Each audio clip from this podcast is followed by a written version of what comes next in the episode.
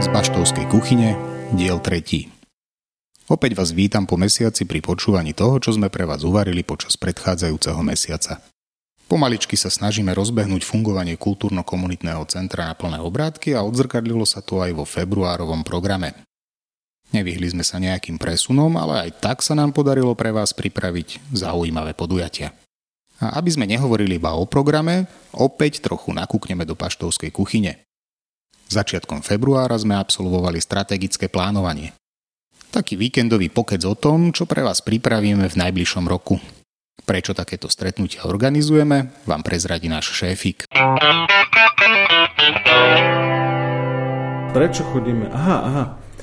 Na takéto strategické plánovacie ne, trojdňovky väčšinou chodíme hlavne preto, že v prebehu roka vôbec nemáme čas na takéto dôležité skupinové ako tímové rozhodnutia a, a ohľadom smerovania a, a ďalších našich e, rozhodovacích vecí, ktoré sú dôležité, lebo, lebo častokrát je čas kvôli tomu, že sme zahltení inou robotou, ktorú treba robiť. Tak raz za čas je veľmi, aspoň podľa mňa, e, dôležité vypadnúť aj z bašty, aj, aj, aj z domu a, a prejsť si niektoré strategické veci ohľadom budúcnosti. Organizujeme to už dlhšie, ale posledné dva roky sme mali aj mentora alebo moderátora týchto stretnutí. Prečo sme si ho zavolali? Áno, áno. Mišo Smetanka konkrétne už sa akože na, na viacerých e, našich takých team buildingových stretnutiach osvedčil, takže je tu aj teraz. Prečo ho máme? Lebo uh, je veľmi, ako podľa mňa je veľmi dôležitý takýto vhľad nejaký, takýto nejaký nezainteresovaný pohľad zvonka na, na to, že o čom my diskutujeme a ešte keď je to spojené s tým, že, že ten mentor alebo ten človek je odborník v týchto veciach, čo v Myšovom prípade je, tak e, to je veľký prínos. Ako pre, to samotné strategické, akože pre to stretnutie, pre, tie, pre to fungovanie a pre tú komunikáciu, akože toto mám, aj nám sa to osvedčilo, aj podľa mňa to asi aj každý potvrdí, že, že je to veľký prínos, že, že teraz toto, to, to, tieto naše debaty môže niekto viesť a nejakým smerom to usmerňovať a zastavovať a a tak ďalej. Takže to kopu veci vie urýchliť. Kopu veci to vie urýchliť. Eh, vie, vieme z toho mať nejaké reálne výsledky eh, ďalších našich nejakých plánov, vízií a stratégií a, a vieme to posúvať a, a vie to aj odkontrolovať znova akože zvonka niekto, že, že nás donúti tým nejakým, že reálnym krokom, na ktorý sa tu dohodneme a tým výsledkom, ktoré, na ktoré si naplánujeme skôr či neskôr. No, toto je super na tom. Okrem bašťákov sa ho zúčastnil aj náš mediátor Mišo Smetanka. Prečo sa nechal ukecať na moderovanie našich plánovaní?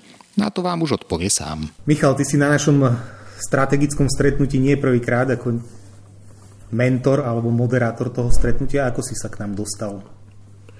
Joj, popravde ja si to už ani nepamätám, lebo baštu som začal registrovať veľmi, veľmi dávno, o ktorej som počul od e, priateľov z Bardejova, že je tu taká partička bláznov, ktorí dávajú dokopy historický objekt a robia tam kultúru nezávislú a tak, tak e, som sa tu bol pozrieť, neviem kedy prvýkrát. Ja si to naozaj nepamätám, ale pamätám si na to, ako som sa stretol s vami, ako s tou takou údernou partiou tých 7 či 9, 9 statočných No a to bolo také najintenzívnejšie práve na tom našom prvom takom e, plánovacom stretnutí, to bolo pred e, dvoma rokmi v Slovenskom raji, za čo ja som osobne veľmi, veľmi vďačný, lebo pre mňa e, to, toto nie je že práca alebo povinnosť, ale veľmi rád počúvam múdrych ľudí a zapálených ľudí, ktorí vedia, o čom hovoria a vedia, že prečo robia to, čo robia. Takže pre mňa samotného to je naplňajúce.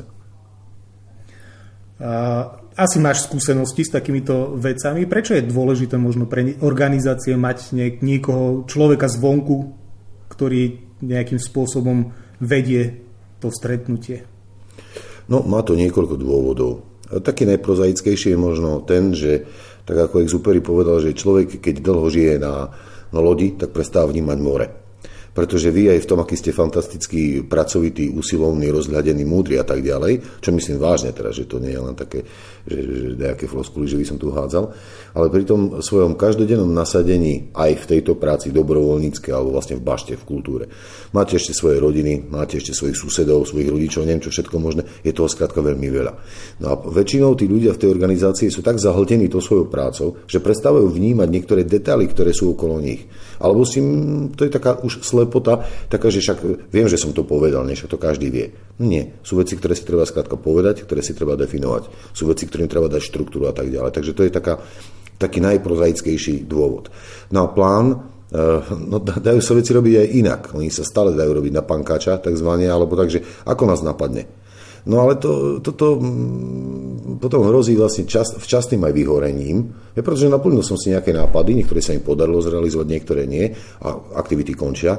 Hej, alebo má to rôzny koniec. To je také, by som povedal, že krčmové plánovanie. Niekedy to zaberá, ale nie je to to na drevo. E, ja keď chcem, váž, keď to myslím vážne s organizáciou nejakou, hej, ktorej som členom, tak ja sa naozaj musím zamýšľať nad tým, že čo chcem dosiahnuť o 20 rokov pre seba, ale aj pre, pre tých odberateľov mojej práce, pre ktorých to robím. Ja sa musím zamyslieť nad tým, čo bude o mesiac, ja sa musím zamyslieť aj nad tým, že no, e, ja som zodpovedný za túto prácu, ale čo keď ochoriem, alebo práve budem na dovolenke, alebo niečo také. A na toto vlastne tie procesy plánovania sú, že nejdem od 9 k 5, od nápadu k nápadu, ale jednoducho e, vyvíjam sa kontinuálne a premyslene. O tom celé strategické plánovanie je. Po dlhšej odmlke sme opäť začali pripravovať aj stretnutia a aktivity pre deti. Do poludnia a popoludnia pre najnajkov ponúkli príjemné posedenie pre rodičov a vybláznenie sa detí. Roman Sorger sa s našou Veronikou porozprával nielen o najnajkoch, ale aj o jeho ďalších projektoch. Vo februári sme prvýkrát u nás v Bašte privítali kreatívnu školu Haliganda z Košic, ktorú vedie Roman Sorger. A teraz nám Roman porozpráva niečo o tom, čo vlastne je jeho kreatívna škola, čo to vlastne je. Tak eh, kreatívna škola, ktorú ja si nazývam ako Amadeus, to je tak pre deti od pol roka do 4 rokov a potom Andy, čo je od 4 do 6 rokov, čo sme robili teraz aj tu v Bašte, je vlastne to, že cez hudobné nástroje, a cez prácu s hudobnými nástrojmi, cez prácu s obrazmi, cez prácu s bábkami, cez prácu s rôznymi vecami, ktoré sa týkajú nášho tela. Uh, učíme deti psychomotorike, to znamená, že deti sa naučia správne uchopy, učia sa správne dýchať, um, logopedické nejaké, nejaké cvičenia ako rodičom. A keďže ja mám rád veci, ktoré sa robia pre deti tak, aby to zaujalo aj rodičov, aby to malo pre rodičov nejaký význam, tak stále k tomu pridávam ešte prvky také, aby vlastne to pomohlo e, rodičom pracovať s deťmi ďalej akože doma na tom, aby, aby napríklad deti vedeli správne chodiť, aby sa vedeli správne hýbať, aby vedeli správne dýchať a rozprávať. No počula som reakcie rodičov, že povedali, že to bolo zaujímavé nielen pre deti, ale aj pre nich. tak e, áno, áno, toto je presne akože to čo, to, čo ma baví na tej práci pre deti, tak ako ju robíme, že uh, stále si myslím, že s tým dieťaťom príde rodič a keď chcem zabaviť dieťa, musím zabaviť aj rodiča. Hej. A uh, tým, že som naučený tak, že nenávidím uh, vetu, keď sa povie, že toto je iba pre deti, to keď niekto povie, tak vtedy s tým prestávam komunikovať rozprávať a žiť. Eh, lebo práve, práve to robiť akože pre deti je, je strašná zodpovednosť, lebo napríklad aj, aj to, na čom je založená celá tá kreatívna škola, že vy keď teraz ukážete rodičom napríklad nejakú prácu, nejaké cvičenie, ktoré tomu dieťaťu poškodí tak to dieťa proste jednoducho s tým bude žiť a potom to bude roky odstraňovať. Čiže toto je, toto je, toto je to, čo vy si beriete na plecia, že keď tu niečo predvediete, keď to niečo deti naučíte tu, naučíte to rodičov, tak viete, že to dieťa s tým bude žiť ďalej a že to bude mať pre neho pozitívny mm, efekt a nie negatívny. Mm-hmm. A ako dlho vlastne ty robíš už túto školu? Fú, uh, tak samotnú školu uh, toho Amadea robíme asi 8 rokov, tuším nejakých 8. Uh, ale vlastne prácu pre deti robím nejakých 26 rokov, 27. Teraz sme si tak robili taký životopis, tak myslím, že nejakých 26, 27 tam vyšlo asi rokov. No a z toho vlastne 20 rokov, v tomto roku oslavujeme 20 rokov Haligandy. Takže vlastne 20 rokov je to také ako kvázi organizované. Mm. hej, to je už teda dosť rokov skúsenosti. uh, hej, no práve, práve preto som teraz robil takú vec, keďže bola korona, Corona Time, tak uh, som našiel svoje poznámky uh, o deťoch ktoré si robím pri kurzoch alebo keď niečo prečítam a tak. No a zrazu cez tú koronu som povyberal všetky tie papiere a prišiel som na to, že ich bolo asi 600 strán. Tak som dal dokopy a robil som z toho takých 10 tém pre rodičov a robili sme takú univerzitu dobrého rodiča, to sú vlastne prednášky a snažím sa z tých prednášok vlastne vyťahovať veci aj na tie kurzy. Napríklad veľa rodičov má problém so spaním, tak napríklad mm-hmm. na tú kreatívnu školu prinášam akože hry a cvičenia, ktoré môžu potom rodičia využiť napríklad pri zaspávaní alebo pri zbavovaní sa strachu alebo pri určovaní pravidel, akože mm-hmm. napríklad u detí. Hej. Takže to sú také veci, ktoré, ktoré som si nejak uh, tak rokmi um, overil, že to asi funguje a hlavne chodím sa inšpirovať potom ako do Polska, kde mm, tam tá práca vlastne s tými deckami je na, na, na trochu vyššej úrovni a hlavne je, je braná ako, ako naozaj niečo veľmi, veľmi podstatné a robia tam veľmi pravidelne s deťmi od, od, od pol roka alebo dokonca od 0 rokov niekde. A to, toto vlastne ma nejak, nejak, nejak tak na, nakoplo, že že nechať sa inšpirovať tým, čo sa robí, čo sa robí, robí akože niekde, niekde vonku a prinášať to ako tu a ešte to urobiť vlastne s tými svojimi poznatkami x desiatok rokov overenými, keď to spojí, tak možno z toho vzíde niečo, čo bude mať e, nejaký prínos pre tých ľudí. To už je možno aj na nejakú príručku pre rodiča, čo? Hej, uh, mám už aj názov, že rady starého fotra, ale A už máme napísané kapitoly, ale najprv musím dokončiť, lebo toho roku by mala výsť knižka, asi mi ide budúci rok rozprávok. Mm-hmm. A teraz ešte pracujem na rozprávkach pre taký projekt Haravara, ktorý sa robí v Košiciach, teraz by mala výsť moja kniha rozprávok. A ešte ma tlačia do toho, keďže ja píšem pesničky pre Taraninky a pre našu Halibandu a pre Čekýho ešte nejaké také detské tak niektoré sú proste použiteľné a niektoré sú také, že vznikli z toho také, také rečňovanky, No a teraz sme si robili presne ten korona sumár, hej, keď sa mm. človek mal čas si urobiť poriadok v svojich veciach tak zrazu som proste objavil, že mám proste napísaných nejakých 200 basničiek, akože piesni pre deti, akože re, rečňovaniek a neviem čoho. Tak toto ešte by som si chcel najprv akože tak e, dať dokopy a možno, že dať to vonku deťom, aby, aby si s tým mohli potom pracovať aj rodičia. No a, a potom neskôr by som chcel veľmi urobiť takú tú takú tú chlapskú príručku pre, pre deti a pre, a pre rodičov. Mm-hmm. Takú otcovskú. Um, ty si vlastne začínal s, s pracou v divadle a mm-hmm. viem, že si učil stredoškolákov mm-hmm. a mhm. takto. Jak si sa dostal k tomu, že, že učíš detičky? Uh, toto bolo úplne prirodzená cesta. Ako mne, toto čo všetko, čo tu robím teraz s deťmi, preto napríklad majú tie m, moje školy takéto pomenovania že pre najmladších je to, je to Amadeus, to je jasné, pre tie staršie je to Andy, ako Andy Warhol, mm-hmm. uh, lebo tam sa vlastne už prepájajú veci, um, ako lebo tu sieťotla, že sa vlastne pridávajú pomaly k tomu rôzne veci a ešte vychádzame z také jednej jeho knihy. No a potom pre tých najstarších sa to volá Augustus, podľa Augusta Boala a podľa jeho divadelných cvičení. Hej. A tam, tam vlastne ani deti nevedia, že vlastne robia touto technikou. Aha. Uh, napríklad, čo som úplne šokoval, tiež teraz v Polsku som robil prednášky o tom, ako robím s deťmi. A keď som im ukázal, že to, čo robím teraz s tým dieťaťom, keď ho učím rozprávať, je vlastne grotovského cvičenie pre hercov, tak vlastne tedy že, vlastne, že fakt, že to je, to je to, čo on robí s tým dospelými a ja som to pretransformoval na deti. Hej. Že vlastne to, čo som sa naučil v divadle, sa snažím vlastne prinášať tým deťom, ale musím to pretransformovať na ich jazyk. Ale vždy tam ostáva to, čo som učil svojich študentov, divadelníkov a iných, že využiť divadlo na čokoľvek, čo budeš robiť. Že v tom divadle sa proste naučíš rozprávať a môžeš potom robiť v banke, môžeš robiť v divadle, kde mm-hmm. chceš, ale naučíš sa rozprávať.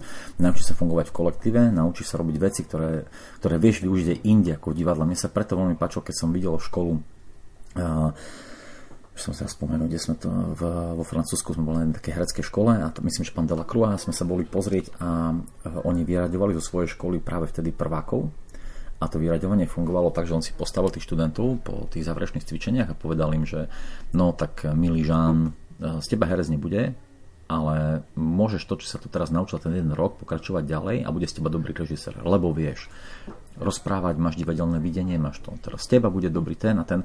Viete, že to, že to divadlo, to som sa naučil, divadlo môže byť proste, proste prínosné a preto ma baví, tak, bavia tie také pára divadelné veci, ako robil Grotovský, alebo potom veci, ktoré robil Kantor eh, v Polsku a mal som možnosť robiť s jeho, jednou jeho herečkou a tam mi proste rozprávala, sedeli sme doma hodiny a ona mi rozprávala vlastne o tej jeho práci, ako robil vlastne s ľuďmi a tým si uvedomil, že že to, ako on robil s civilmi, že to, to, to vieš urobiť potom tie s deťmi, mm-hmm. že, že vieš proste ich, e, on musí sa im prispôsobiť tým deťom v, istom, v, e, v, istých, v istých veciach, takých prvkoch, jasné, že neprinesieš tam mŕtvolu, aby, hej, no. aby si ich aktivoval k práci, že prinesieš proste iný objekt, mm-hmm. hej, ale tá práca na, na tom aktivovaní um, tej tvorivosti, kreativity, pohybu, to je presne to, ako hovorím, že hovorím o psychomotorike, a tá motorika proste tak, ako je u hercov, je proste tých malých detí. A keď mm-hmm. ja viem, že ten herec by musí zvládnuť toto, na to, aby zvládol nejaké veci, tak sa pokúsim teraz to ukázať tomu dieťaťu, aby sa to naučil teraz v tom malom veku pomaličky, že keď mm-hmm. dôjde do toho dospelého, tak to proste bude vedieť. Hej, no to, to ako hovoríš o tom, čo, čo divadlo dáva do, ak, aké rozvíja zručnosti a schopnosti, ano, tak toto ano. presne vidím v ochotníckom divadle, hej. Je, je to tak, mm-hmm. akože proste to je, tak, tak to proste funguje a keď to vieš potom využiť inde, je to akože super. Mňa m, mm, prestalo baviť takéto dospelácké divadlo, ako, mm-hmm. ne, neprestalo ma baviť, robím ho keď to, čo chcem, väčšinou plenerové, baví ma robiť e, presne to divadlo pre tie úplne najmenšie deti, lebo tam v tom teraz vidím, vidím zmysel v tej práci, že, že viem proste ich osloviť, viem urobiť si tú animáciu trochu inak, viem, mám tam proste slobodu totálnu v tom, že si to sám pripravím ako chcem, viem si to proste nakreovať, chcem si to vyskúšať a nemusím sa s nikým hádať. a, takže toto, toto, toto ma akože naplňa a hlavne, že, a, že viem spojiť to, čo je pre mňa také prirodzené, je to, že ja som proste rodinný učiteľ, proste či chcem, či nechcem, nikdy sa toho nezbavím. e, proste mám v sebe e, to edukačné a práve v tomto type divadla viem spojiť tú edukáciu s tým divadlom ako čo najprirodzenejšie, ako sa len dá. Hej, že mhm. všetci sú spokojní, že áno, toto bolo to, lebo to divadlo niečo aj deti naučilo, aj im prinieslo nejakú estetiku. A toto ma naplňa. Mm-hmm.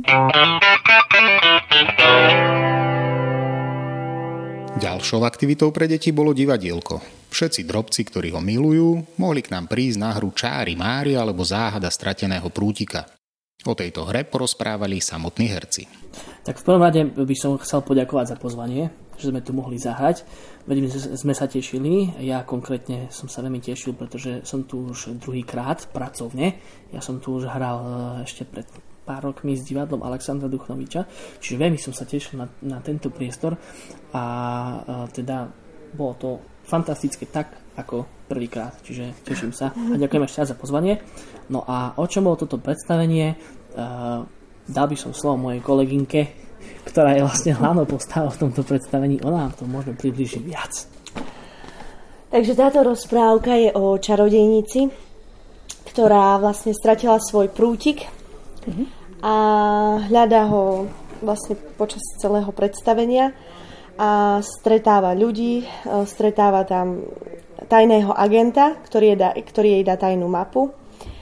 Potom stretáva, ešte na začiatku má kamarátku Hedvigu. A potom stretáva Indiana.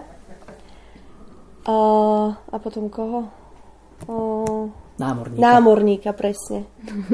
No a vlastne ona je veľmi neporiadna a počas celej tej cesty, keď hľadá prútik, tak zistí, že vlastne ten prútik až tak nepotrebuje k tomu životu, že vie si vystačiť aj sama. No a nakoniec zistí, že ten prútik mala celý čas vo vrecku. Takže asi tak. Také poučné. Áno, áno. Tam v podstate v tej rozprávke taká, také pekné posolstvo, že a naozaj častokrát lepšie sa spoľahnúť sama na seba, na, na svoje nejaké zručnosti, skúsenosti a plus a na tých kamarátov alebo na, tých, mm. na, na, tie, na tie postavy, ktorá, ktoré vlastne stretáva počas toho príbehu a naozaj je to aj o tých medziludských vzťahoch, že ako, ako, ako sa teda oni skamarátia, ako si vedel, vedia si navzájom pomôcť, tak, že naozaj uh, častokrát je to aj v podstate, dal by sa to hodiť do, do, do nášho sveta mimo rozprávky, že naozaj možno by, možno by pomohlo viac, keby sa ľudia takto vedeli vzájomne si pomáhať a radšej ako sa spoliehať na nejaké materiálne veci alebo mm-hmm. upnúť sa na niečo, čo mm-hmm. vlastne nie je ani také podstatné.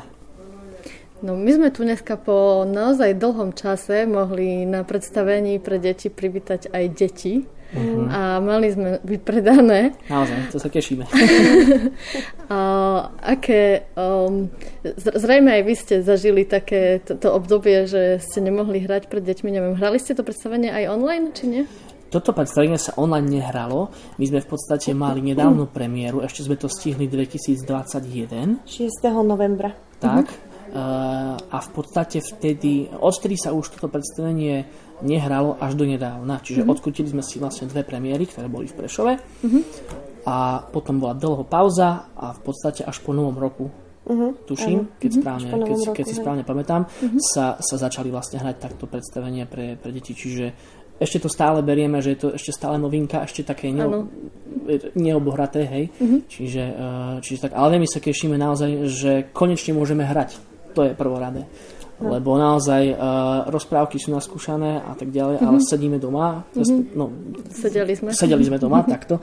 Sedeli sme doma a nehralo sa. Čiže my sme veľmi radi a veľmi vďační za, za každú možnosť ísť a zahrať. Mm-hmm a, a v podstate takisto aj za každého diváka, ktorý sa prišiel pozrieť. Ja, ja som videla aj na tých deťoch, že sa tak veľmi tešili, mm. to bolo veľmi krásne. A, a keď to môžem takto povedať za seba, uh, môj názor, tak mám taký dojem, že naozaj tým ľuďom uh, a špeciálne deťom chýba trošku to umenie, chýba mm-hmm. to mhm. niekam vypadnúť, niečo vidieť, niečo zažiť, lebo celý čas boli zatvorení doma a telka nie je to, čo živé divadlo, čiže a konec koncov sme to mali možnosť aj vidieť tu na predstavení, že naozaj reagovali fantasticky, mm-hmm. krásne odpovedali, spolupracovali, či už na Indiánov, alebo keď sme sa niečo pýtali, čiže naozaj boli veľmi, veľmi, veľmi milí.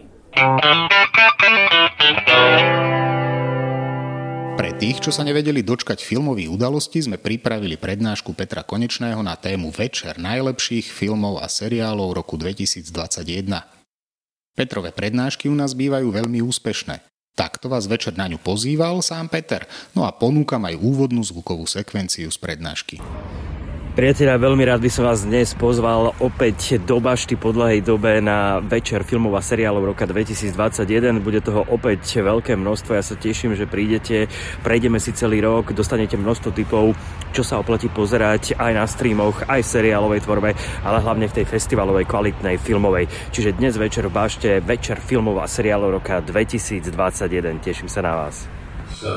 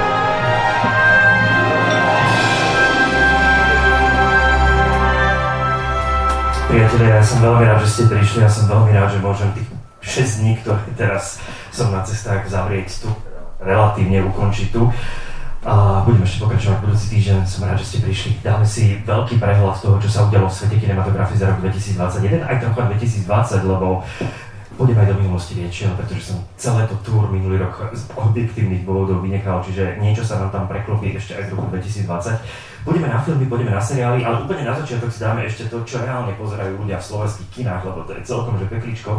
A pozrieme sa na to, o čom dnešný večer presne nebude a potom sa pozrieme na to, o čom väčšine dnešný bude a budeme na úplne iné filmy. Inak by the way, predstavíme si 57, 57 58 krajín, čiže pôjdeme veľmi, no, budeme pocestu, pocestujeme po celom svete, aj také krajiny ako Malta alebo pobrežie Slonoviny, úplne divoké krajiny v súvislosti s kinematografiou a na začiatok poďme na 5 najnavštevovanejších filmov v slovenských kinách, lebo to je troška taký lakmusový papierik, prečo toto možno niekedy tak, alebo tak veľmi často vyzerá tak, ako to vyzerá. No. Bola to riadna jazda, kde sme si prešli niekoľko desiatok filmov a seriálov.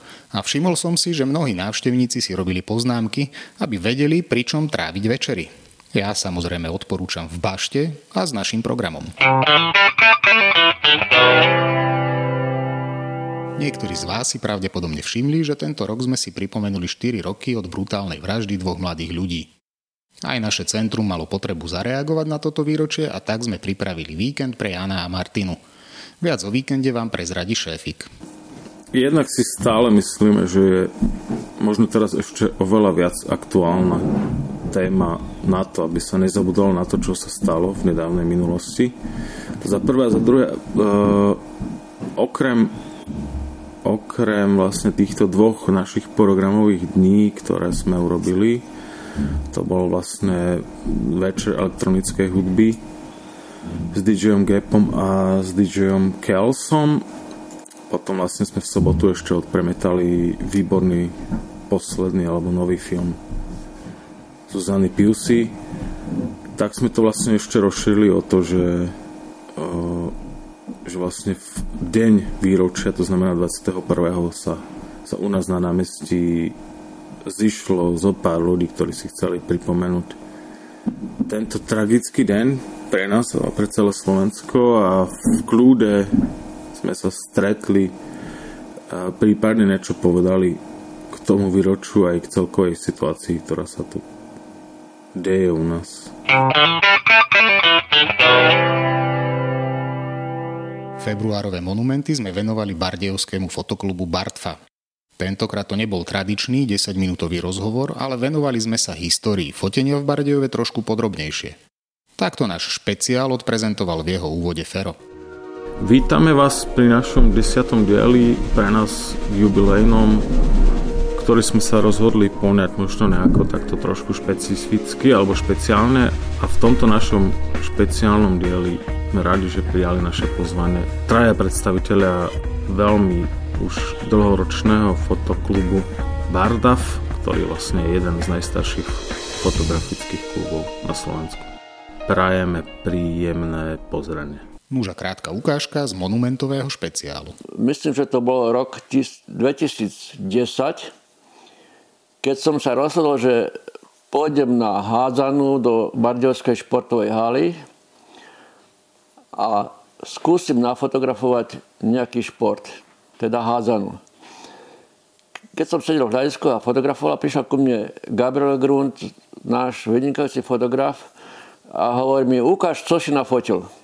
Tak som mu ukázal a on na to hovorí, príď do klubu. Tak som sa dozvedel, že Bardeo je vlastne fotoklub. Ja keď som prišiel do fotoklubu Barda, tiež som sa začal viesť na tej vlne Gabiho športovej fotografie. A začiatku mi to celkom išlo. A asi za 2-3 roky som mm, ten získal ten titul EFIAP a potom to ma nejak, nejak zastavilo tie súťaže, lebo sa mi to videlo veľmi, veľmi rýchle a skore a vlastne som sa prichytil pri tom, že chcem, chcem dostať nejaký, nejakú cenu tak mal som pocit, že podlie, podliezam sám seba a dávam fotky také, niektoré sa mi nezdajú dobre, ale aby som úspel na tej súťaži. Takže som, som s tým skončil s tou sportovou, i keď zabrdnem ešte občas. Ale viac, viac inklinujem k nejakej e, dokumentu, reportážnej fotografii. Nechcem, aby to vyznelo ako agitácia, ale naozaj v mene aj svojich kolegov pozývam všetkých, ktorí majú záujem o fotografovanie, aby prišli medzi nás. Naozaj, ak vás baví fotografovanie e, a máte k tomu vzťah, tak v rámci nášho fotoklubu sme schopní e, lebo som to zažil na vlastnej koži, sme schopní posunúť vás na e, kvalitatívne vyššiu úroveň a pevne verím, že využijete tú možnosť a e, oslovíte či už fotoklub Bardav alebo fotoklub Bartfa. V naozaj je množstvo skvelých fotografov, ktorí majú čo odovzdať. Celú reláciu Monumenty si môžete pozrieť na YouTube kanáli občianskeho združenia Different.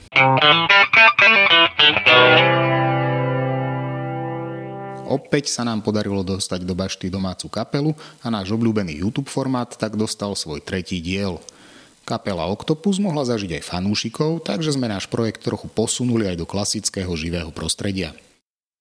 Takto členovia kapely vysvetlili, ako sa dali dokopy. Fede, kým, kým prejdeme vlastne k tomu, jak, jakú ty si vlastne mal svoju genezu svojich vzorov nejakých ešte... Vy ste, vy ste obaja vlastne prišli rovnako do kapely? Nie, každý... Ja som najnovší člen. My sa s Peťom poznáme už neodvážim sa to rátať koľko rokov. Pred časom sme hrávali spolu. Potom dlho, dlho nič a neviem prečo spomenul si na mňa. Ja ti to tak som tomu došiel. Ja, ja to doplním, pretože my sme hrali spolu zábavy, normálne gači kapela, vieš, ako sa sluší a patrí, obrovský stage so všetkým, svetla, zvuk. A brusili sme zábavy okolo domaši v tých dedinách so všetkým, čo sa sluší a patrí, my sme boli tá najtvrdšia kapela, že? lebo sme hrali aj také, že, že Kiss, Metallica a také veci. A ostatní, oni, oni tak vtedy, zase ten biely kvet, ten biely kvet stále mám, ale ale ku Fredovi sa viaže, viaže taká historka, že vieš, ľudí sú, ľudia sú rôzni. Väčšina ľudí brúsi na Facebooku alebo na nejakých porno fotkách brúsi.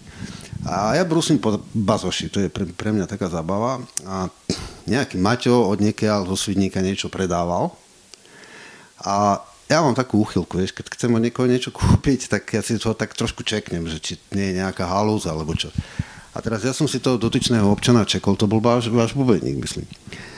Ja som si ho čekol, že z akej kapel je a ja pozerám ako báger na tvrdú línu, tam je Fredo. Ja som si myslel, že on už umrel. Lebo...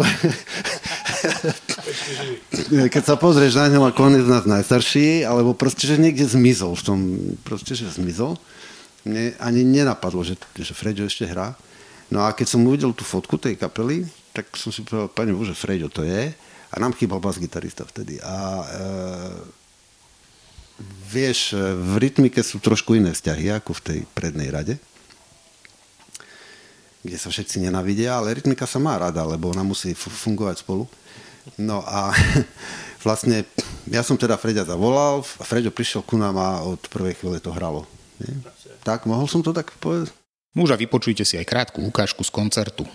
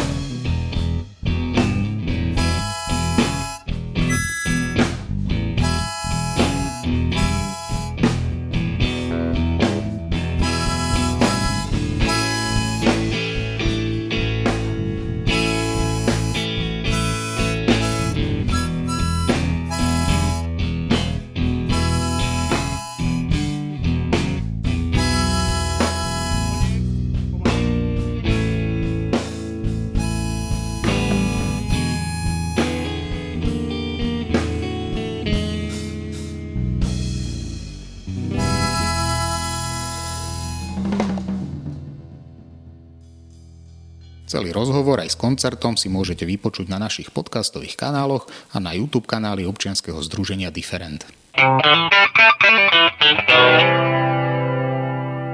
Počas celého februára ste si u nás mohli pozrieť dve výstavy. Bardejovská fotka a Krajina, ktorá nezabúda.